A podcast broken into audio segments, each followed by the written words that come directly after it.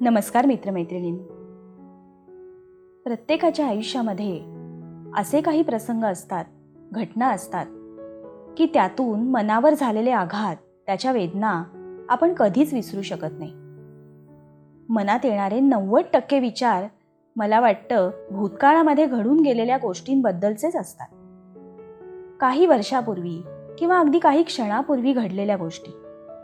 त्याच गोष्टींचं मन चिंतन करत असतं. भूतकाळात घडून गेलेल्या गोष्टींचं त्याही मोस्टली वेदनादायी गोष्टी.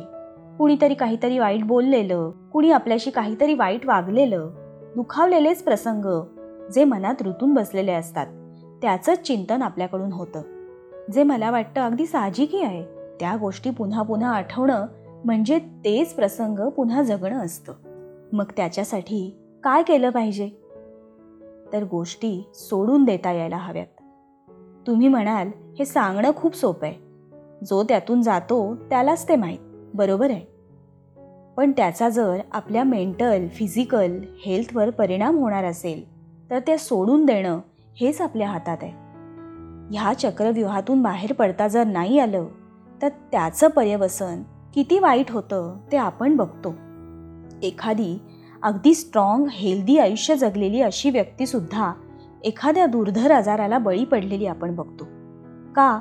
तर त्या सगळ्या निगेटिव्ह गोष्टी मनावर साठत राहिलेल्या असतात आयुष्यभर.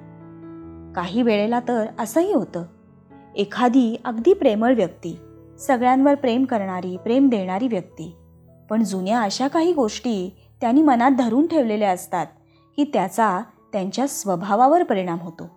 त्यांच्या व्यवहारात फरक पडतो. मग ते मन मोकळेपणाने बोलत नाहीत वागत नाहीत. म्हणजे इथं जो आपला स्वभाव नाही तसे आपण वागायला लागतो. कशामुळे? तर दुसऱ्याने आपल्याशी केलेल्या व्यवहारांमुळे. म्हणजे ते लोक न बदलता आपण मात्र बदलून गेलो. आपल्या स्वभावाच्या विरुद्ध वागायला लागलो. आणि त्याचा त्या लोकांना काहीच फरक पडलेला नाही. पण मग आपण जर ठरवलं जेव्हा केव्हा असे विचार मनात येतील दुसऱ्याने हर्ट केलेल्या दुखावलेल्या गोष्टी आठवतील तेव्हा तिथंच थांबायचं. काही वेळेला फोर्सफुली करायला लागलं तरी चालेल. नंतर आपोआप होईल. आपण स्वतःला किती त्रास द्यायचा?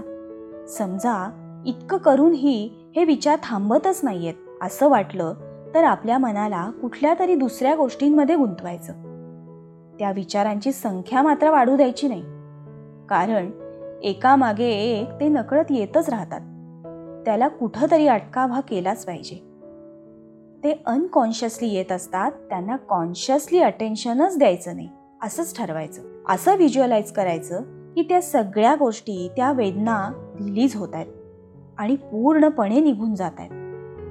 जेव्हा या सगळ्या गोष्टी पूर्णपणे निघून जातील तेव्हाच ते मन स्वच्छ सुंदर शांत होईल.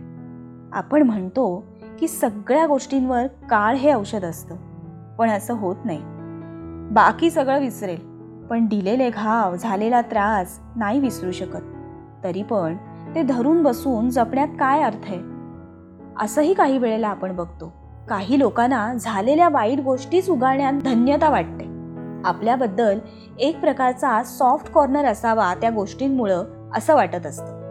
पण त्यांना हे कळत नाही की त्याच त्याच गोष्टी उगाळत बसल्याने त्यांच्या आयुष्यातून त्या कधीच जात नाहीयेत. त्याच दुखऱ्या कोशामध्येच ते जगत आहेत राहत आहेत.